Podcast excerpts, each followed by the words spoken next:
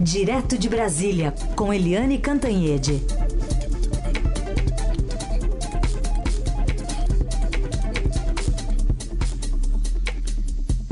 Oi, Eliane, bom dia. Bom dia, Raíssen, Carolina, ouvintes. Oi, Eliane, bom dia. Bom, a gente vai começar falando sobre essa variante, né, da, da a variante amazonense do coronavírus que chegou aqui ao Sudeste preocupando, né? Porque aqui tem muita gente, a vacinação ainda está atrasada e os hospitais estão lotados.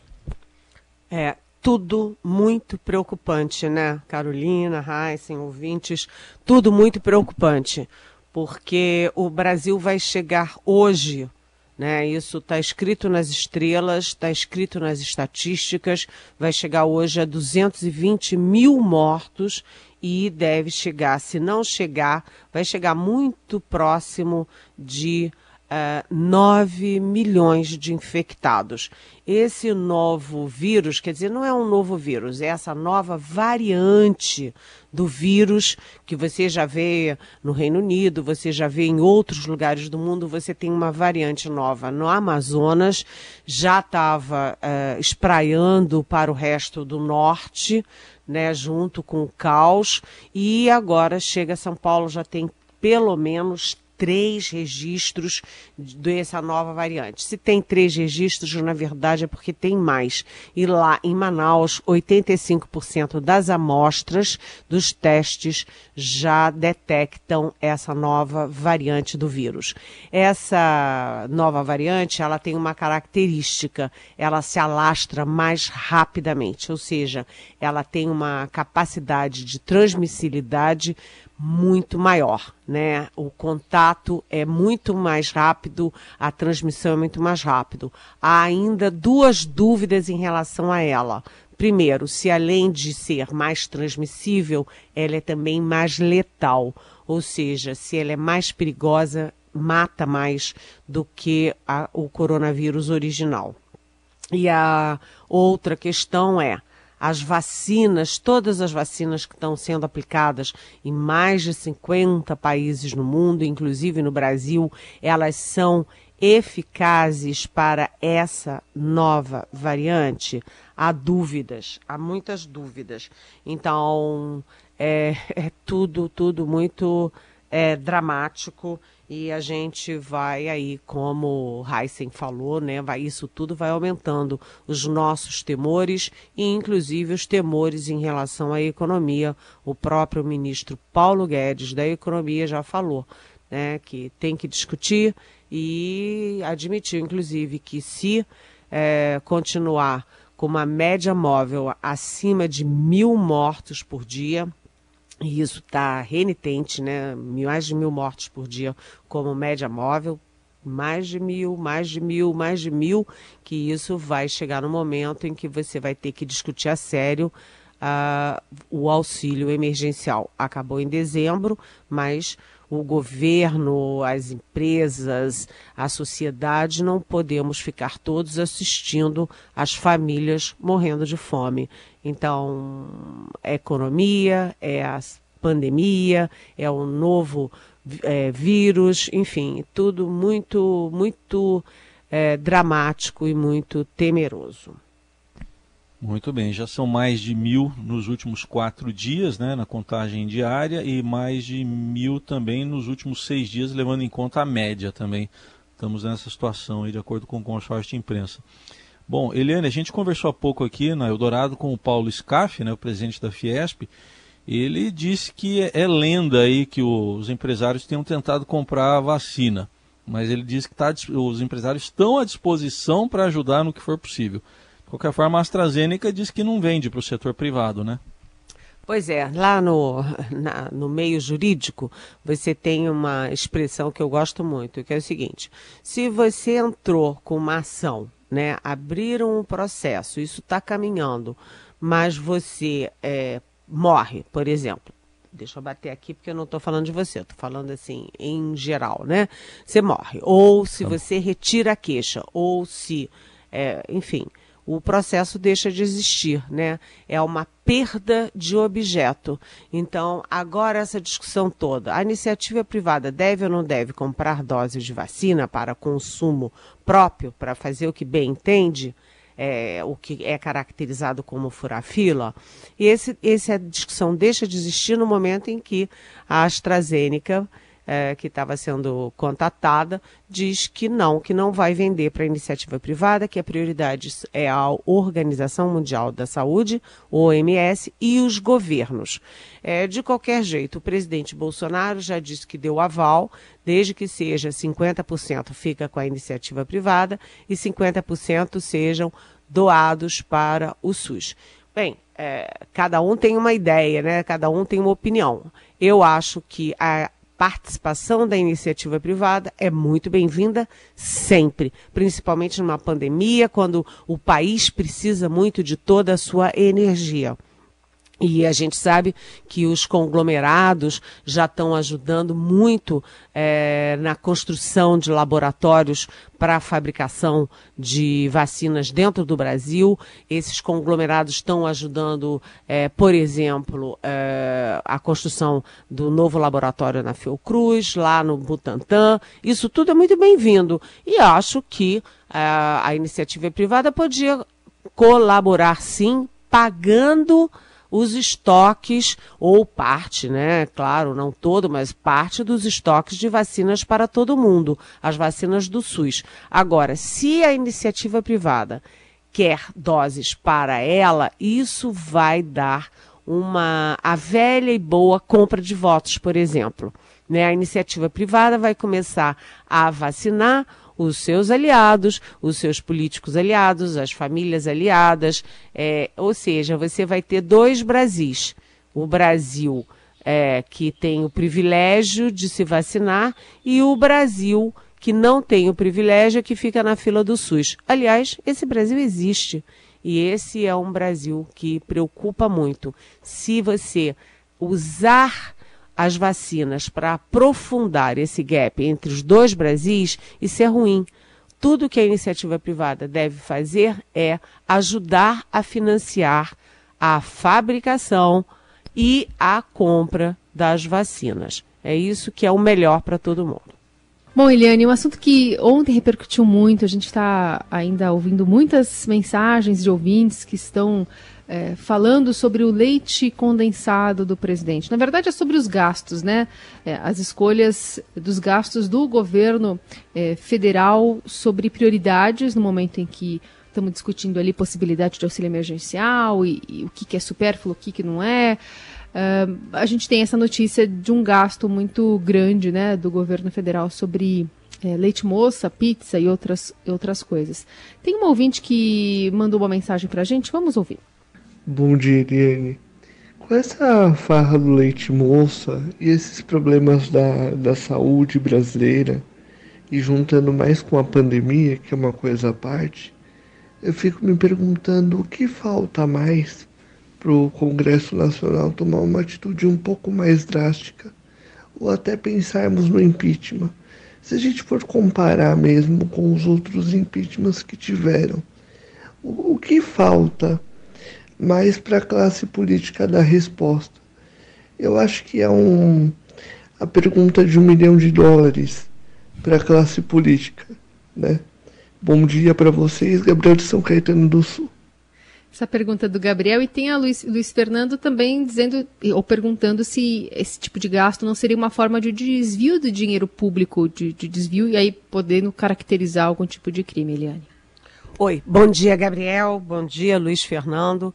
A gente vê que o governo está muito acossado já, porque o, a Procuradoria-Geral da República pediu e o Supremo Tribunal Federal acatou e a Polícia Federal já começou a investigar, já, já tem autorização para investigar o ministro general Eduardo Pazuello pela condução ou falta de condução ali no controle da pandemia em Manaus. Aliás, se você for olhar a condução do governo federal na pandemia inteira, é uma tragédia atrás da outra, né?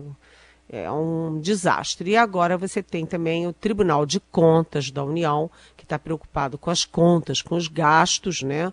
É, reclamando aí que o governo federal está distribuindo, usando e gastando dinheiro público com cloroquina.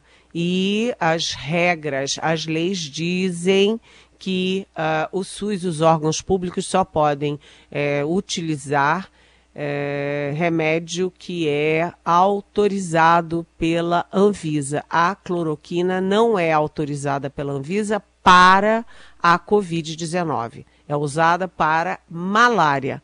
Então a Anvisa nunca deu autorização para sair, para o governo sair distribuindo é, cloroquina por aí. Então, o TCU quer saber esse gasto. Aliás, eu lembro, ontem até fui pesquisar, no dia 19 de março do ano passado, eu ainda não estava nem em home office, eu fiz uma entrevista com o presidente da Anvisa, o almirante Antônio Barra Torres, que é amigão do presidente, e ele dizendo: não tomem cloroquina, não tomem cloroquina.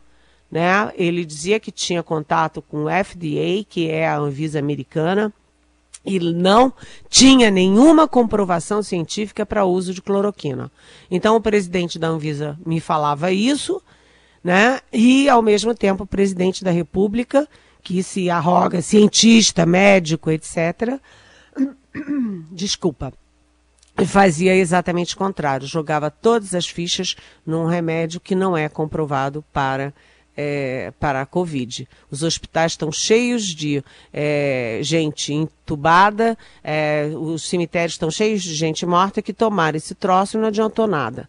Né? Então, esse é um gasto é, de dinheiro público com uma coisa não comprovada. E agora vamos chegar ao principal, né, a, a grande notícia que bombou ontem nas redes sociais. Vem cá, gente, alguém pode me explicar como que o governo gastou 1 bilhão e 800 mil é, reais. Olha, gente, 1 bilhão e 800 mil reais é, com gastos alimentícios, né, Palácio Planalto, ministérios, autarquias, em 2020, com uma pandemia correndo solta, as famílias sem emprego, sem renda, e dentro disso, 15 mil milhões de reais, eu vou repetir, 15 milhões de reais com leite condensado, sabe? 2 milhões e 200 mil com chiclete, sabe? O Estadão fez hoje uma comparação é, muito boa, porque esse, essa reportagem, esse furo de reportagem, foi do site Metrópolis né, sobre os gastos da presidência e do governo.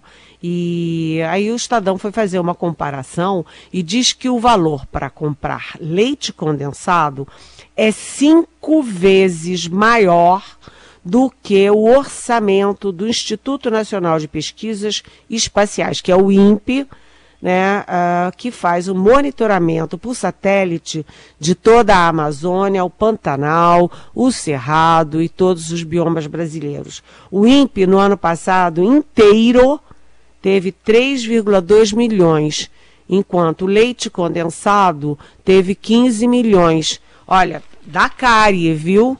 Esse excesso de leite condensado dá cárie. Dizem até que pode dar dor de barriga. Mas o Gabriel pergunta, e o Luiz Fernando pergunta, é, como é que fica essa história de investigação do governo? Você já tem o ministro da Saúde investigado pelo Supremo, o presidente Bolsonaro investigado pelo Supremo por é, intervenção na Polícia Federal, e agora você tem o Tribunal de Contas da União querendo saber desse dinheirão jogado fora com cloroquina, e certamente o Congresso Nacional já está tomando providências, os partidos já estão indo tomar providências para investigar o presidente e investigar o governo por leite condensado e chiclete. Essa história está muito mal contada, muito estranha. E a, essa pressão pelo impeachment, Gabriel, está aumentando. Está aumentando muito. A palavra impeachment entrou no cotidiano político e está decantando para o cotidiano da sociedade. Bom, Helene, por outro lado, né, os ouvintes aí, embora suspeitando que possa melar ou grudar, né, já que a gente está falando de chiclete de leite condensado no presidente, o, o, Congresso vai receber mais um pedido de impeachment. Ontem teve o dos religiosos, que a gente antecipou aqui, hoje deve chegar mais um. Só que o candidato presidente lá à presidência da Câmara está ganhando apoios, né? É, é, exatamente. É essa a dicotomia. O Brasil vai para um lado, né, e o Congresso Nacional, que é o representante do povo brasileiro, vai para outro. Hoje, ontem a gente falou aqui, né? que é, vários, olha, foram trezentos e tantos, viu? 300, me parece que 370, alguma coisa assim, é, signatários, é, entre padres e pastores católicos, anglicanos, luteranos, metodistas, etc., pedindo o impeachment do presidente Bolsonaro. E agora vai ter mais um pedido de impeachment que vai ser protocolado hoje na Câmara e assinado pelos partidos de esquerda, PT, PDT, PSB, PSOL, Rede e PCdoB né? Mais um pedido. O Rodrigo Maia está eh, deixando o cargo, ele, enfim, não abriu a gaveta para autorizar, para deflagrar um desses pedidos de impeachment. E o sucessor dele, a expectativa, né, diante de tudo isso que a gente está vendo, é, seria essa. De repente, abrir o pedido de impeachment. Mas aí é que entra o X da questão o candidato do presidente Bolsonaro, o deputado Arthur Lira, do PP de Alagoas. Ele é o candidato favorito. Ele quase teve o apoio, chegou a ter o apoio do PSB da esquerda e é, andou namorando com parte da esquerda. Depois eles refluíram porque a militância, é, principalmente da internet, a militância impediu esse passo em falso. E agora é o próprio partido do Rodrigo Maia, que é o grande opositor da candidatura, Arthur Lira, o grande opositor do presidente Bolsonaro no Congresso, é, o partido dele, o DEM, dá a má notícia de que o DEM da Bahia, comandado pelo ex-prefeito é, ACM Neto é uma, é uma sessão muito importante do DEM, né, que deu ao candidato deles, o Bruno Reis, o troféu de mais votado nas eleições municipais de 2020, simplesmente aderiu à candidatura do presidente Bolsonaro. Então, a sociedade é, caminha fortemente para aumentar a pressão pelo impeachment, mas o Congresso Nacional vai ser um monobloco, um concreto, é, um bloco de concreto para impedir o impeachment se for confirmada a vitória de Arthur Lira, o candidato do Bolsonaro. Ele, o Bolsonaro, agora a gente está vendo, né? Ele mudou todo o discurso dele sobre pandemia, sobre vacina, sobre privatizações, sobre reformas, é, sobre Biden, sobre China. Ele mudou todo o discurso dele. É um outro presidente, mas ele tem costas quentes. Quem dá essas costas quentes é o Congresso Nacional e isso está caminhando para ser confirmado dia 1 de fevereiro. Muito bem, só um registro agora, eu estou falando aqui da minha casa, eu fico na zona oeste da capital paulista, né, muito próximo da Avenida é, Francisco Morato. E está acontecendo aqui em São Paulo, Eliane, várias movimentações, protestos mesmo de caminhoneiros e por mais que eu esteja longe da avenida, eu estou ouvindo aqui da minha janela um buzinaço de caminhoneiros que estão passando aqui pela Francisco Morato em direção à Marginal do Rio Pinheiros. É, no movimento que está acontecendo em outras partes da cidade, eles estão é, basicamente protestando aqui contra alguns é, impostos, enfim, do governo de São Paulo. Impostos durante a pandemia, o setor fala que vem sendo muito afetado, tem alta de semestre de alguns produtos alimentícios, enfim mas eles estão andando eh, por algumas vicinais, mas também Marginal Pinheiros e Tietê, até a sede do governo paulista, que não é muito longe aqui é, dessa região aqui da, da, Francisco Morato, Butantã, Morumbi. Então, movimentação é, grande indo para lá, nessa pressão né, dos caminhoneiros, aqui pelo menos no estado de São Paulo. Queria falar ainda contigo, Eliane, rapidinho, sobre o DEM da Bahia. Né? A gente está com uma a gente falou de impeachment, né, desses processos que estão ali parados na mesa do presidente da Câmara, que vai mudar. E aí o DEM da Bahia, que é o, o partido do Baleia Rossi, que é apoiado pelo atual presidente também do DEM, é, Rodrigo Maia, está pendendo, pendendo de lado, né? É, o, o Baleia Rossi é do MDB. O Baleia Rossi é do MDB Perdão, de São Paulo. MDB. É, e como eu disse aqui, é, essa dissidência do DEM, Carolina, é uma dissidência muito simbólica, muito pesada, porque é o DEM da Bahia, que é uma seção importante do DEM, porque a Bahia, né, do ACM Neto, ex-prefeito ACM Neto, é, deu o troféu de mais votado do país para o novo prefeito, é, da capital, que é o Bruno Reis. Então, é um, uma seção poderosa do, do DEM, a, da Bahia, e além disso, isso enfraquece muito o Rodrigo Maia. Rodrigo Maia, que é o grande líder do DEM, que deixa a presidência da Câmara para articular a construção de uma candidatura de centro contra o presidente Bolsonaro em 2022, se ele perde a aliança com a CM Neto e perde o apoio do, do DEM da Bahia, isso enfraquece muito a posição dele, principalmente depois que ele não tiver mais é, a alavanca, o palanque, que é a presidência da Câmara. Então, foi realmente uma defecção importante. Quanto aos caminhoneiros, é, eles têm a capacidade de parar o país. A gente já viu isso no governo Temer. Foi um dos piores momentos do governo Temer. E os caminhoneiros são muito, estão muito politizados, mas eles são muito divididos divididos, né? Hoje, inclusive, tem aí é, um, uma entrevista de um dos líderes dos caminhoneiros dizendo que esse é o pior governo que o Brasil já teve.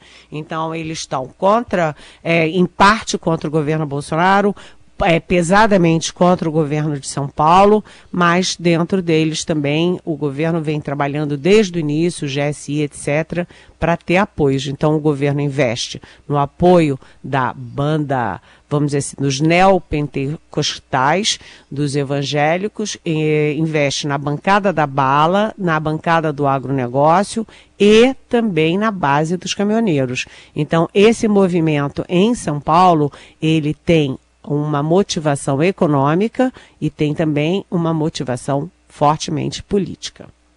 Sim, e aí culminou que ontem a Petrobras fez um novo ajuste né, sobre os preços da gasolina e do diesel, vendido na refinaria, aumento de 5,5%, mais cara a gasolina, diesel 4,4%.